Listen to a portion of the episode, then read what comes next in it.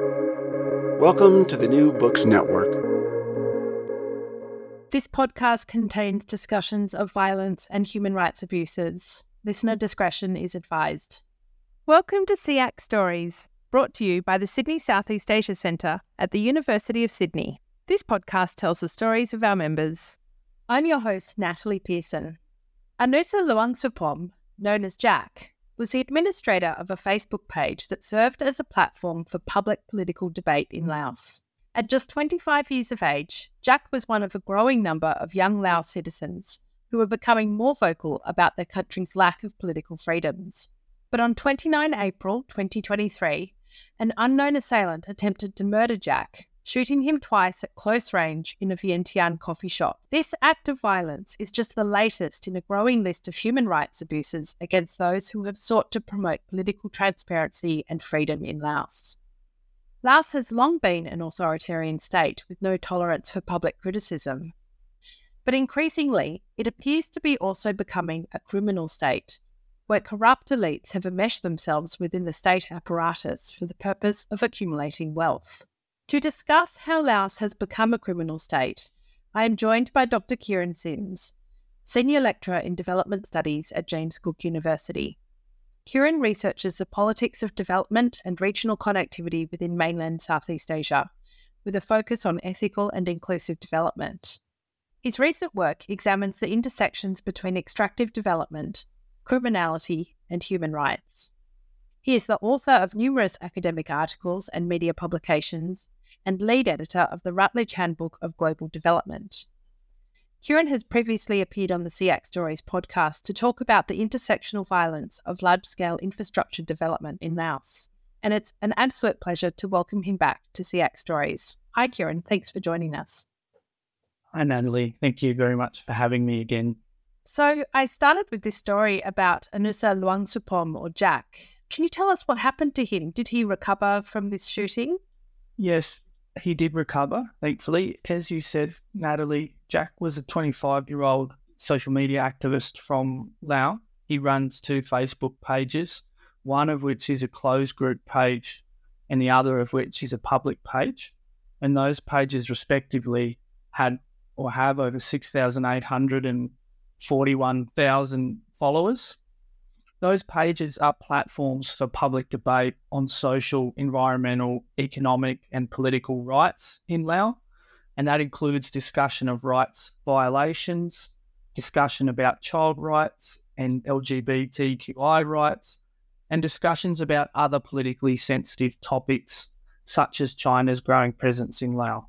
So, one of the hashtags that users would adopt, for example, translates to if only Lao politics were good, while the private group's motto reportedly is fighting for Laos survival so we don't become China's slave. Wow, that is a very pointed hashtag. Are these Facebook pages that he's administering, the public and the private ones, are they still active? Is he still administering them or have they become dormant while he's recovering? Since Jack was shot, he was first taken to hospital in Vientiane, the Vientiane's Friendship Hospital, and initial media reports indicated that he died. That later proved to be false. It appears that his family had reported him dead through fears of further attacks. And then in early May, he was medically evacuated abroad to an unspecified location in order to receive further medical treatment. There were reports from the Manushya Foundation that he had a severe injury to his tongue and a bullet stuck in his lung. But Jack has recently posted on one of his Facebook pages to tell his followers that he's recovering and, in his words, that he will discuss the incident once he's fully recovered. And there's still a lot of lively chatter going on online, Natali. About the reasons for his attempted assassination, or is there speculation about where he's hiding out? What, what is this online chatter pertaining to? Or is it more directed at the fact that an assassination attempt was made against a, a rights activist? All of those things, actually, Natali. So there's been updated reporting on on Jack's movements, condition, and on the potential possible causes behind his attempted murder.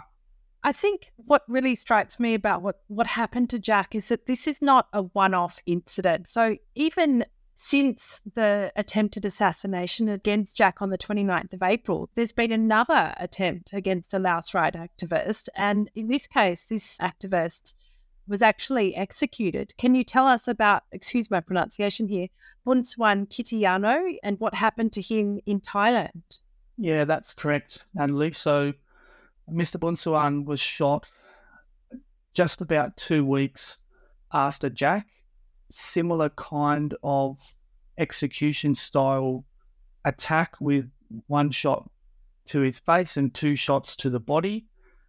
Mr. Bounsuan was also a Lao political activist who'd been living in Thailand for a number of years, and that's where he was shot. And reportedly, he was planning to travel to Australia just a week or so later as a UNHCR refugee.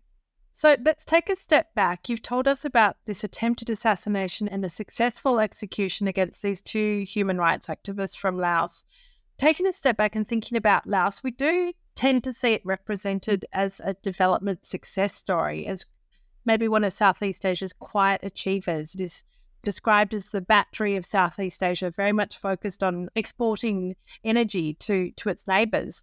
What is this success narrative based on, and why has it prevailed for so long? Yeah, thanks, Natali. I think that's an accurate description of Lao.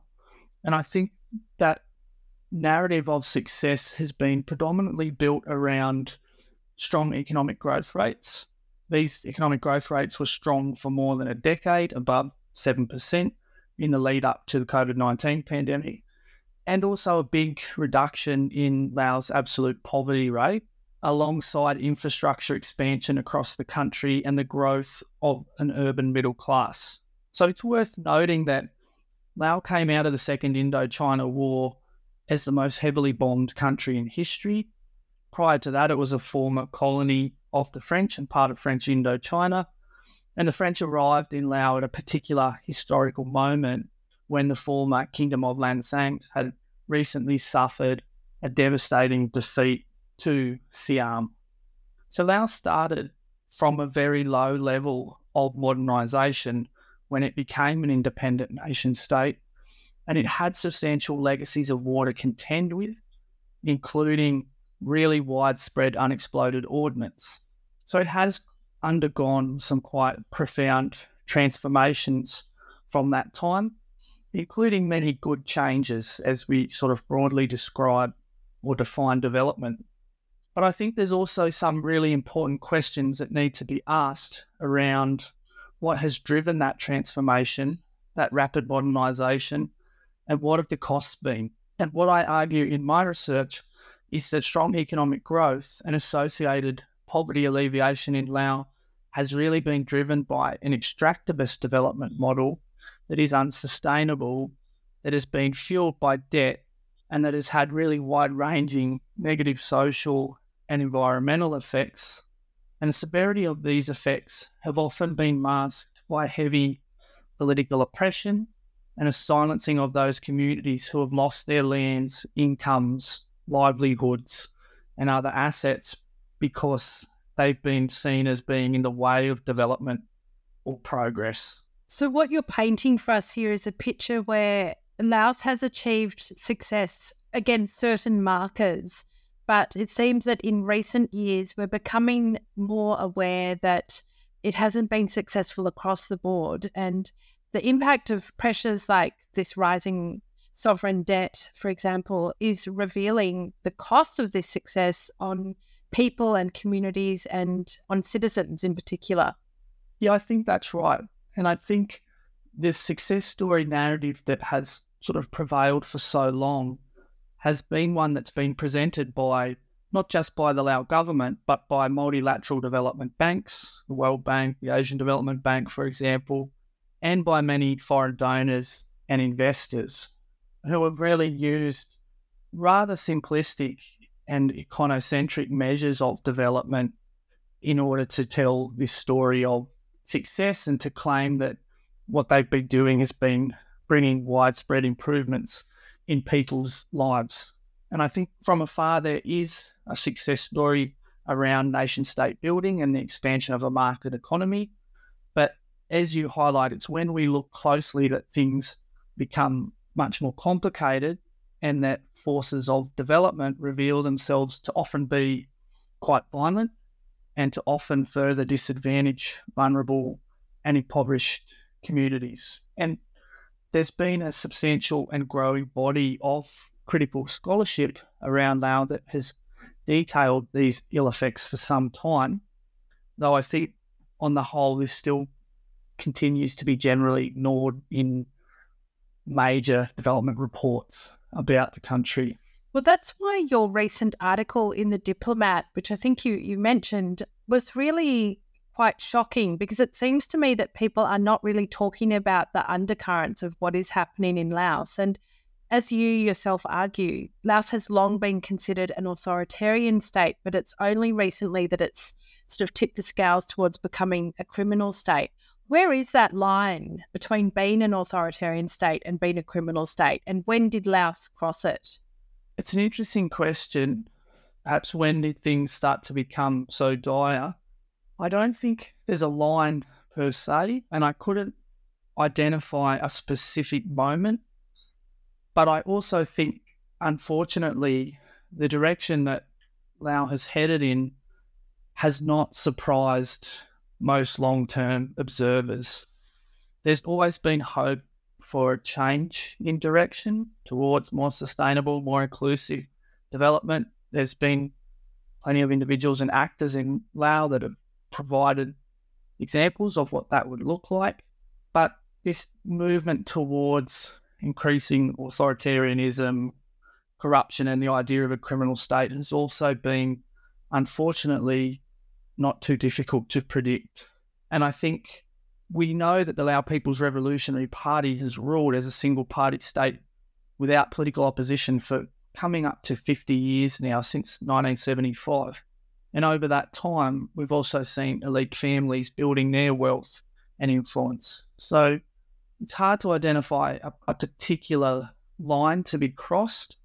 Though I guess if I was going to identify one single factor, I think the growth of foreign investment from the mid to late 2000s onwards has, has really seen an acceleration in these trends of, of criminality and corruption. And is that because there is the opportunity to benefit from the wealth that is being invested in the country that is coming in through these infrastructure developments? Yeah, absolutely. That is the case. So the reason I mention foreign investment, I think, is because it creates increasing opportunities the foreign aid to the country has always provided these opportunities as well. But I think with foreign direct investment, we've seen even more opportunity. And we've also just seen over time these kind of forms of elite power build over time. And in Laos, the political landscape has been so stable that elite powers just continued to expand and, and create new opportunities. Yeah. Okay. So I want to give you the opportunity to tell us a little bit more about Laos's quite appalling human rights record, and in particular, this catalogue of abuses that exists against dissidents from 2012 onwards. Can you share with us a little bit more in detail about Laos's track record when it comes to human rights? Yes, definitely. And I think that's an important thing to do, actually. So it seems that we're in the midst of a heightened party state crackdown at the moment on political freedoms. Just a week before Jack Luangsaphom's attempted murder, there was another human rights activist who was a member of the Thailand based Free Lao group, Mr. Savang Paluth, who was reportedly arrested when returning to Lao to visit his home village and is now a suspected victim of enforced disappearance as we've discussed, just two weeks after Mr. Jack's shooting, Mr. Bounsuan Kitiyano was also murdered in neighbouring Thailand. And the response by the police so far to that case was to suggest that he was the victim of a personal dispute. This has been a common response that we've seen over time, with the same response for Jack's attempted murder and also for other famous cases, such as the enforced disappearance of Sombath Somphone, who was also alleged to be a victim of a personal dispute despite being stopped at a police checkpoint by police on a major road in Vientiane and then abducted in the presence of police. So perhaps I'll begin with Mr. Sombath Somphone's disappearance. Most well known internationally, Sombath Somphone was a community development worker who sought to steer Lao away from extractivist development towards more sustainable and inclusive approaches. And he was abducted in De- December 2012, as I've described, at a police checkpoint in Vientiane. Then in early 2016, Mr. Somphong Phimmasone, Mr. Sukhan Chaitad, and Mr. Lodkham Thammavong, who were all human rights defenders and members of the group Free Lao, were arrested following their return from Laos to Laos from Thailand. They were all tried in secret and they were sentenced respectively to 20 years, 16 years, and 12 years imprisonment for acts of betrayal towards the nation and propaganda against the state. Also in 2016, Mr. Ittapol Sukpan, a Thai citizen who had criticised the Thai military, disappeared in Vientiane and has not been seen since. While in 2017, Mr. Wuttipong Kachatamakul, another Thai activist, was abducted in Vientiane while with his wife and friend, who were tied and blindfolded and left at the scene. His whereabouts also remains unknown. In December 2018, Mr. Surachai Danwatanasorn and Mr. Chadawan Bukpawan and Mr. Kradej Lulat were all prominent Thai political activists who fled to Laos in 2014 and then subsequently disappeared while in Laos. Mr. Surachai has not been seen since, while the remains of Mr. Chatchawan and Mr. Kradai were found on the banks of the Mekong River later that month in December 2018. In August 2019, Mr. Od Sayavong, a Lao migrant worker living in Bangkok, who is a member of Free Lao, disappeared and has not been seen since. Od's housemate in Bangkok, Mr. Petputon Pilachai, also a member of Free Lao, returned to Laos in November and was reportedly arrested by police in Vientiane, with his whereabouts remaining unknown. In November 2019, Mrs. Huayang Saidabuli was sentenced to five years in prison and a fine of 20 million kip for her criticisms of the Lao government on social media, particularly regarding its failures to adequately support victims of the CPRC Nam Noi That'll Dam collapse, which resulted in 71 people's immediate deaths and which directly affected more than 14,000 people who lost houses, crops, livestock, and other assets in the resultant flooding. In July 2020, the body of Mr. Puvong Sayaseng, an activist who had earlier that year been engaging with a pro democracy Lao diaspora organisation, was found with signs of firearm wounds. The family reported his death to the police, but to date, there's been no results from any investigation. In March 2020, four Indigenous Hmong citizens of Laos disappeared from the Pubia Mountain Forest. And in March 2021, Mr. Chua Vang, a 63 year old male and a relative of two of the disappeared girls from 2020, was killed in the forest by the army. A disturbing photo of Mr. Vang's body was then taken by the soldiers responsible for his killing and disseminated among the Hmong community. In October 2022, the preacher Sai Sang Manin was reportedly abducted by three men who pushed him violently into a truck and drove away. And his severely disfigured body was discovered three days later near his home village in Khammouane province. As I've mentioned already, in April this year, Mr. Savan Paluth, another human rights defender and member of Free Lao, was arrested by police in April and his whereabouts remain unknown. Mr. Bounsuan Kitiyano was murdered in Thailand, and we have the attempted murder of Jack Luang So there's an almost year on year track record here, Natali, of executions, arbitrary detentions, and enforced disappearances, which needs to be, I think, more widely acknowledged, particularly given that Laos has historically been a country where political dissent is uncommon. So the number of cases here really stands out because of the few number of people that are engaging in any form of political opposition. And I've only chronicled some of the more well known cases and some of the more well known cases from 2012 onwards. There's a much longer history of political violence against Lao dis- dissidents. I recently discovered, for example, a New York Times piece from February 1978 reporting on three Laotian refugees in Thailand who were extradited back to Laos and then shot without provocation. So this has really happening from the earliest years of, of the regime. Kearrin, it's really heartbreaking list actually to hear those names and I wanted to give you the space to say their names because people are not hearing enough about what is going on in Laos. So thank you for the careful cataloguing of the abuses that Lao citizens have experienced. What sort of effect is it having on the political activist and dissident community? Is it having a chilling effect or are people continuing to speak out? I think both are happening. It's definitely having a chilling effect. We saw particularly with the case of Sombath Somphone in 2012 in the lead up to Sombath's disappearance, there was a sense that there might have been some change occurring in Laos and that political freedom, just in the form of being able to publicly discuss sensitive issues, might have been changing. And Sombath's disappearance was a really strong message to the people of Laos because he wasn't a political activist or a political dissident he was simply a community development worker who'd spent his entire career trying to work productively with the government.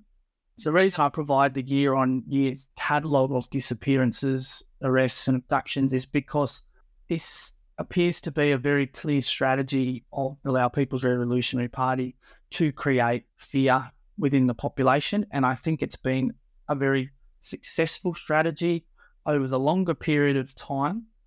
However, we're now starting to see more and more pushback against that oppression, particularly by young people in Laos, particularly using online tools like social media and and also following COVID nineteen pandemic and increasing hardship in people's lives due to depreciation of the kip, rising inflation and other economic challenges. So it does feel like despite increasing oppression, there is also some increasing efforts to to create more political freedom.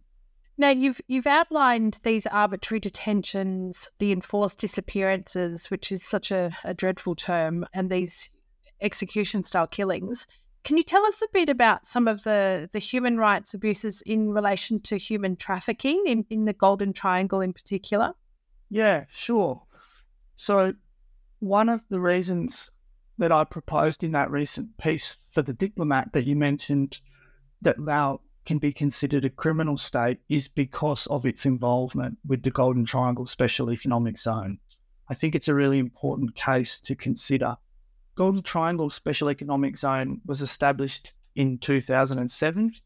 It's in Bokeo province in the north of Laos within the Golden Triangle region.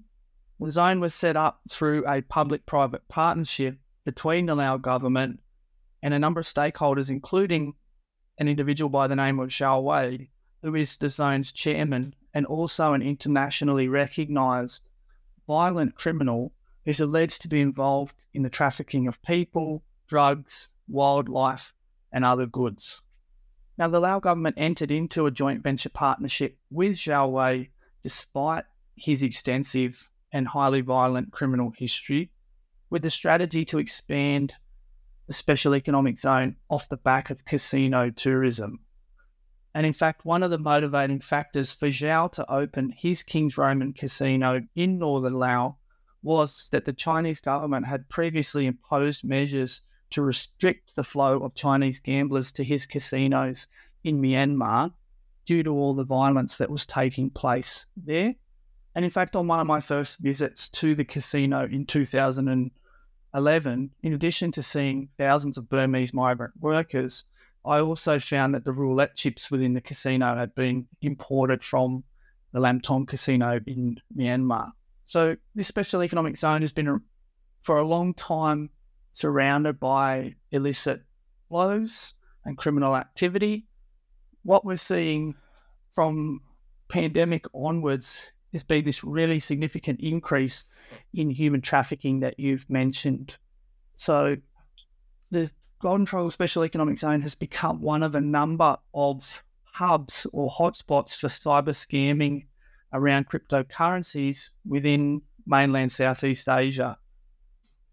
There's reportedly been thousands of victims from more than 20 countries trafficked into the Golden Triangle Special Economic Zone, as well as a large number of domestically trafficked victims to provide a labour force of cyber scammers and these victims have been subjected to long working hours for weeks on end with few days of rest. Some have experienced beatings, electrocutions, forms of torture. People are being deprived of food and water. They're being imprisoned in buildings and compounds, sometimes being handcuffed to beds or other structures. And there's been reports of murders and of suicides occurring. Now, what's significant with respect to the idea of the criminal state is that this is taking place in a special economic zone in which the Lao government has substantial ownership stake. And in October 2022, during fairly pervasive international media reporting on this trafficking to the special economic zone, the Lao government actually awarded Zhao Wei a Medal of Bravery for his contributions to national defence and public security. An airport being built to the east of the zone is being undertaken in another joint venture between the government and Zhao Wei. And a company that Zhao Wei owns is building a $50 million port north of the zone, which is in a place that some listeners will know is close proximity to what was called the Mekong Massacre, an event that's related to the extensive trafficking of narcotics through this region. I did want to ask you finally before we wrap up about this mysterious death of a Canadian national, Nara Petch, I think his name was, who died in 2015 from stab wounds inflicted at the international airport in Vientiane. Can you tell us briefly about this case? Yeah, so this is a difficult one to collect information on. There wasn't a lot of media reporting and been challenging to find information elsewhere, but what was really striking about Nara's case is that this was a Canadian citizen who was murdered inside Vientiane's Wattay International Airport after already having passed through security checkpoints and already having a boarding pass for his flight. He died of multiple stab wounds, which initial reporting from the Lao government said that he died from pulling a vending machine on top of himself, and that broken glass had caused these injuries. That story was then changed to him stabbing himself, and then later autopsies revealed that he had been, in fact, been stabbed. There was CCTV footage of the event that was was withheld from investigators and from uh, the family of the deceased. I don't know a great deal more beyond that but the reason why I find this case so significant is two reasons. One, that it's an international tourist and that it's inside an international airport where this violence has occurred. And two, because the case is so so little is known about it. And I think that really speaks to as well the Lao government's ability to suppress information around these kind of violent attacks, whether or not the government was linked to this violence or not, which is unknown. So it seems to me the litany of abuses that you've outlined for us during this podcast that the Lao government is sending a message that is directed at a domestic audience in order to maintain its rule at any cost. But you say this is also a message that the international community needs to hear, which is why this case of the Canadian is, is particularly interesting. And so, with that in mind, do you think that international donors and development organisations are meeting their obligations when it comes to reporting on these abuses? I don't think they are in most cases. I say that recognising difficulties of donors and particularly of civil society organisations speaking out about these issues. They operate in highly politically sensitive environments. They need to think about the safety of their staff, both international and domestic staff.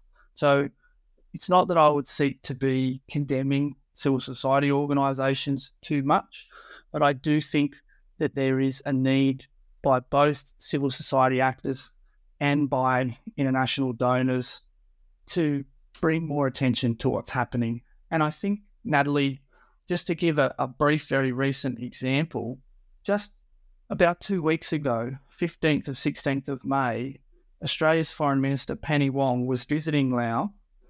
This was just two weeks after Jack Luangsouphom's attempted execution, and yet there's been no public reference to this matter being discussed by the minister. Instead, a media release on Minister Wong's webpage references a 70 year friendship between Australia and Laos and the intention to elevate Australia's relationship with Laos to a comprehensive partnership. What's more, the recent shooting that we've discussed of another Lao rights activist in Thailand, Mr. Bounsuan, who reportedly had UNHCR status and who was reportedly planning to travel to Australia just a week before he was murdered. That execution occurred while Minister Wong was visiting Laos. Now, when a political refugee who is seeking or has been granted asylum in Australia is executed, while our foreign minister is in country meeting with political leadership, we must assume either that the Lao People Revolutionary Party, in fact, has little interest in maintaining warm diplomatic relations with Australia, or that the party is confident that such gross human rights abuses will largely be ignored by foreign donors like Australia and will not have any real repercussions for aid or foreign investment flows. Indeed. Well said, Kearrin. Let me wrap up by asking you about the impact on your own research. You know, this is particularly sensitive research that you've undertaken and shared. Where do you see your research going in the future? I think my research has been somewhat politically sensitive for a number of years. Lots of research in Laos is politically sensitive. I think that more recent research probably is moving into new areas that are even more sensitive. And I think that will bring a number of challenges for future research. And at this point, Natali, I just feel that this is work that really needs to be done. Um, and it feels somewhat of a calling that, that somebody needs to be doing this, this more of this kind of research. Um, so I recognize the sensitivities and they will present, present challenges, but I'll have to find ways to navigate that. Well, thank you, Kearrin, for doing the work and contributing to this this broader cause of shining a light on what is going on in, in Laos and for sharing that research with us on the SSEAC Stories podcast today. We wish you all the best. Thank you. Thank you so much, Natali. It's been a real pleasure to speak to you, and I just want to really speak highly of all the work that SSEAC does. I think you do really great work for Asian studies in Australia. So thank you. Thank you so much, Kearrin. You've been listening to SSEAC Stories, brought to you by the Sydney Southeast Asia Centre at the University of Sydney. Make sure to keep up with all our SSEAC Stories podcasts by following us on your favourite podcasting app. If you like the show, please rate and review it on Apple Podcasts. Every positive review helps new listeners find the show. And of course, let your friends know about us on social media.